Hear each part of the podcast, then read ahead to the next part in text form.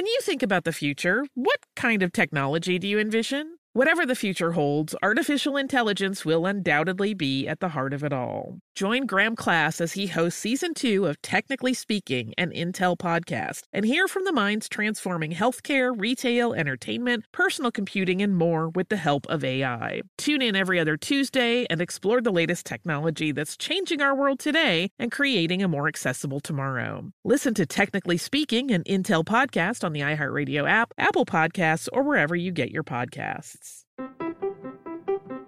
What if AI could help your business deliver mission critical outcomes with speed? With IBM Consulting, your business can design, build, and scale trusted AI using Watson X and modernize the way you work to accelerate real impact. Let's create AI that transforms your business. Learn more at ibm.com/consulting. IBM. Let's create. What does every grocery store aisle now have in common? Products that come in paper packaging. And not just the obvious ones like cereal boxes and juice cartons. From beauty products to boxed water, there are more opportunities to go papertarian than ever before. So why should you? Because paper comes from a renewable resource and can be recycled up to seven times. Simply put, it's the smart choice for the environment. And it turns out the easiest choice for you. Learn more at howlifeunfolds.com slash papertarian. I'm Tracy from Stuff You Missed in History class. Are you a small business owner or even someone who dreams of entrepreneurship? Then check out season two of Mind the Business Small Business Success Stories from iHeart Podcasts and Intuit QuickBooks. Join hosts Austin Hankwitz and Janice Torres as they interview entrepreneurs sharing insights around starting and nurturing a small business. You won't want to miss these inspiring stories of entrepreneurship and discovering ways to business differently so you can too. Welcome to Stuff You Missed in History Class from HowStuffWorks.com.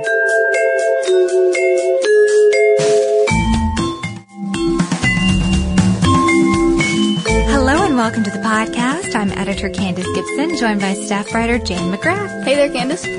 Jane, have you ever wanted to go out and search for buried treasure? Yeah, when I was a kid, definitely. Yeah, did you I ever want a metal find any? detector. No, I didn't find any. Oh, were you one of those cool people on the beach with the zinc oxide stripe on your nose and the detector? I think that's that's even less cool that you wanted to be one of those oh, people. Oh gosh, I still kind of feel sad when I see those people even today. I Yeah. feel like that was a, a fad and it should have passed. I mean, searching on the beach for shark teeth will never be uncool or ever go out of style, but the metal detector, although I don't know, with the recession now, people might be that hard hit up. That's true. We'll see. But the coolest thing about searching for buried treasure is the prospect of keeping what you find. But right now, there's actually a scandal with buried treasure being waged in the world, and the question on everyone's minds is if you have an ethical obligation to return it and you don't, who's going to make you?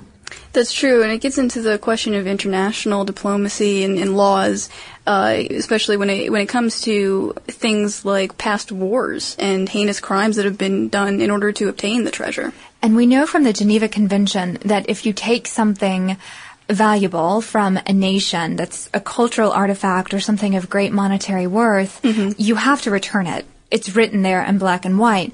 But when you take something from individuals, it's a little bit stickier because then who does the restitution power fall to? The That's country in which the, the treasure is discovered?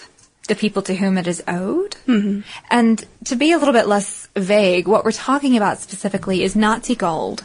And this is a really cool story. I actually didn't know about it till recently about how, um, if you remember back in history class, uh, Germany, um, right before World War II was actually suffering, um, from a depression. They, their economy was not doing very well. And so in order to fund, uh, their plans for war, obviously, they wanted to invade Poland and everywhere else. They needed money to do this. They actually ended up plundering the gold supply of, of, um, other countries. They took about 400 million from nations proper Mm-hmm. and 140 million in gold from individuals. And to Right. make matters worse, the gold they got from individuals was primarily from Jewish people who'd been Right. sent to concentration camps. So they got into their safety deposit boxes, their homes, and even at the camps themselves, they would go into their mouths and take gold fillings from their teeth. Yeah, it's really horrifying to hear the stories of people watching.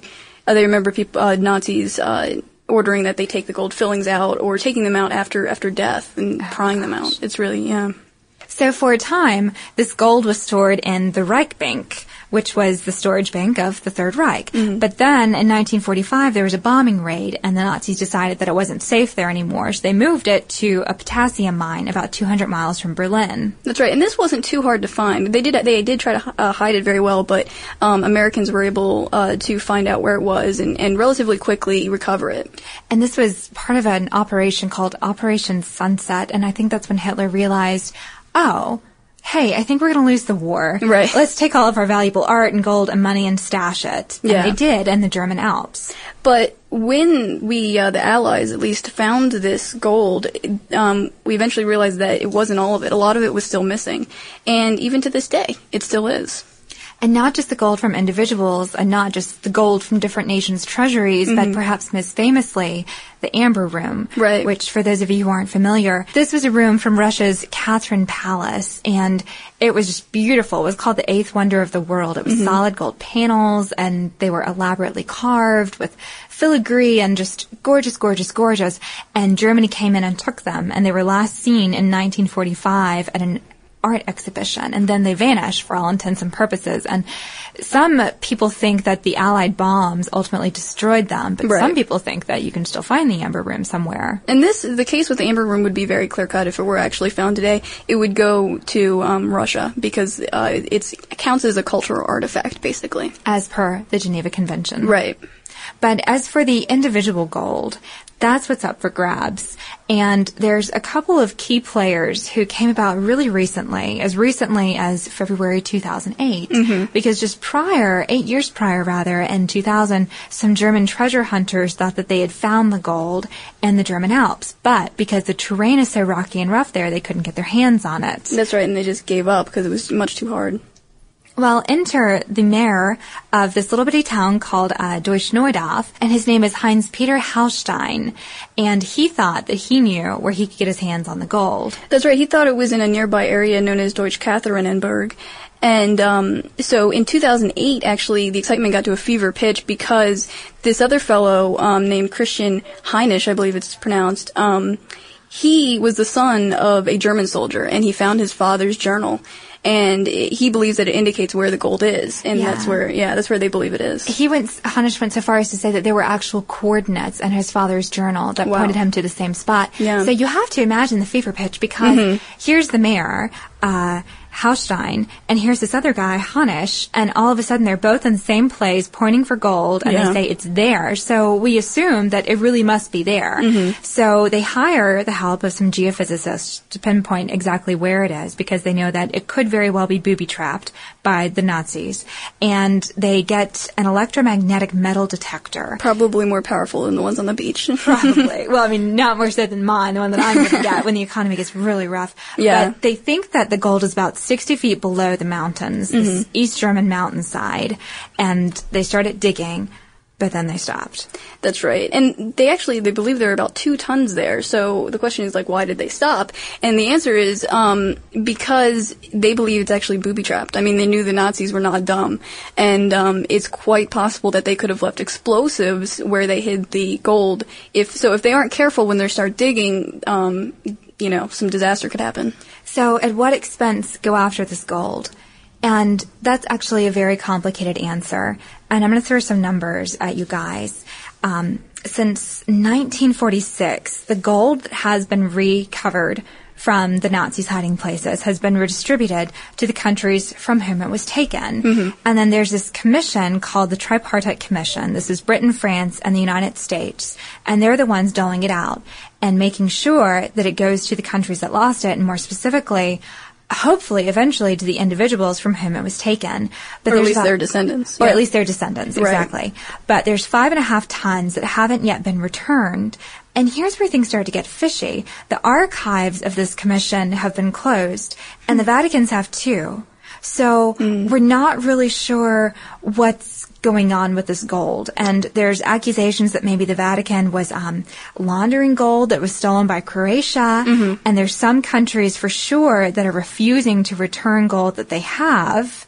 And here is where it gets really, really dark and twisted.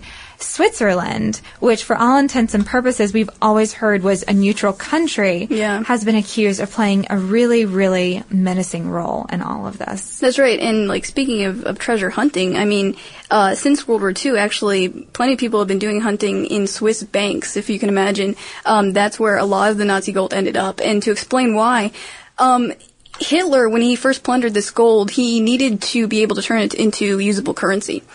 And uh, so he actually chose Swiss banks to do this in because they had very secure laws, like secrecy laws, and, and they were a neutral country, and, and they promised, you know, very secure um, money. So he exchanged his gold for for their currency, and he, that's why he was able to fund a lot of his a lot of his uh, military maneuvers. So basically, one stat um, says that they shipped six billion dollars into the and uh, sixty billion in today's money actually in assets through Switzerland, and uh, it kind of calls into question how neutral Switzerland was in the war if they were able to comply with the Nazis so much. There's even talk that Switzerland agreed to a few things in return, such as agreeing not to give Jews refuge when they were fleeing from the Nazis, and uh, letting trains full of Jews going to concentration uh, camps through Switzerland. And that, as far as I know, is, is up for debate. I Yeah, don't think scholars are right. really sure whether these trains carrying prisoners to concentration camps passed through, but we do know for a fact that trains taking people to slave labor camps for the Germans, those definitely went through.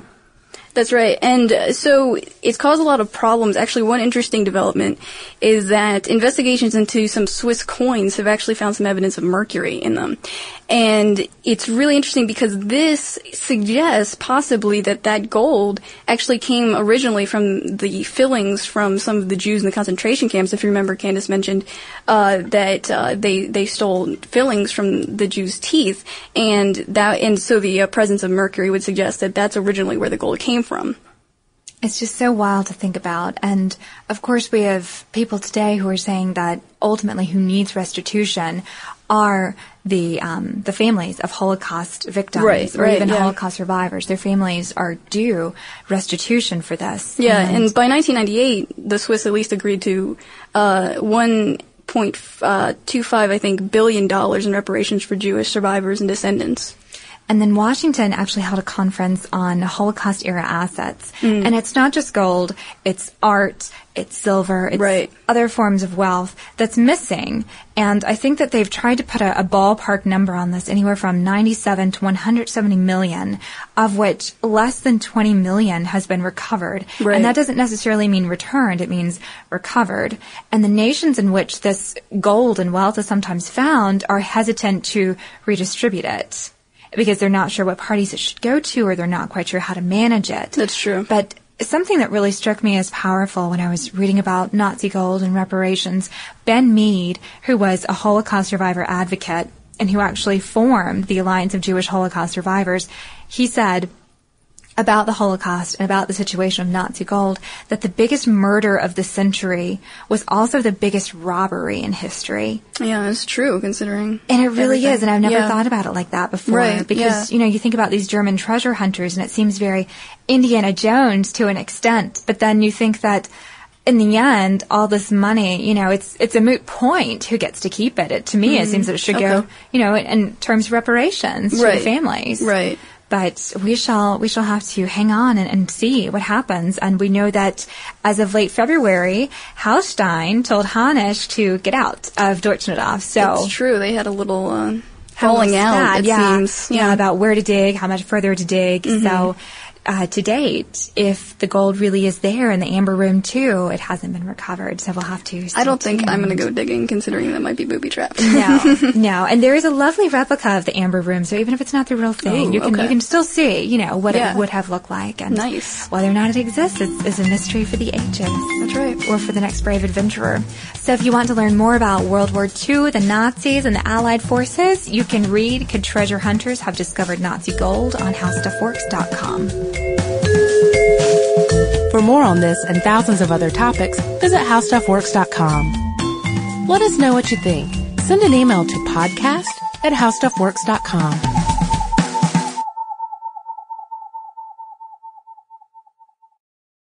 Olay's new Indulgent Moisture Body Wash covers your skin in layers of rich moisturizers and vitamin B3 complex, transforming your skin from dry and dull to moisturized, soft, and smooth in just 14 days. Feel the best in your skin and glow with confidence, all pride. For the third year, Olay Body is a proud sponsor of iHeartRadio and P&G's Can't Cancel Pride and supporter of the LGBTQ plus community. So this pride glow with confidence, not just all month, but all all year long. Check out Olay's new Indulgent Moisture Body Wash online or at your favorite retailer.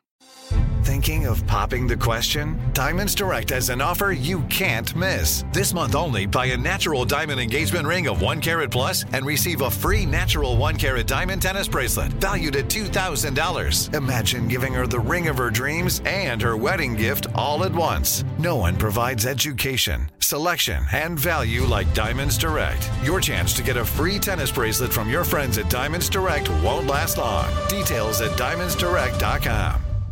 Happy Pride from Tomboy X. We just dropped our Pride 24 collection. Queer founded, queer run, and creating size and gender inclusive underwear, swimwear, and loungewear for all bodies so you feel comfortable in your own skin. Visit tomboyx.com to shop. You wouldn't expect to hear that we're America's third best city for beer like this one, or home to vibes like this and this. It might surprise you that we're top 10 for immersive art that's like, whoa, and Hmm. Not to mention, we have one of the top zoos in the country. So, can a city with the country's best pro soccer team, ranking as a top culinary destination in the world, be in your own backyard? Yes, Columbus. Plan your summer at experiencecolumbus.com/summer.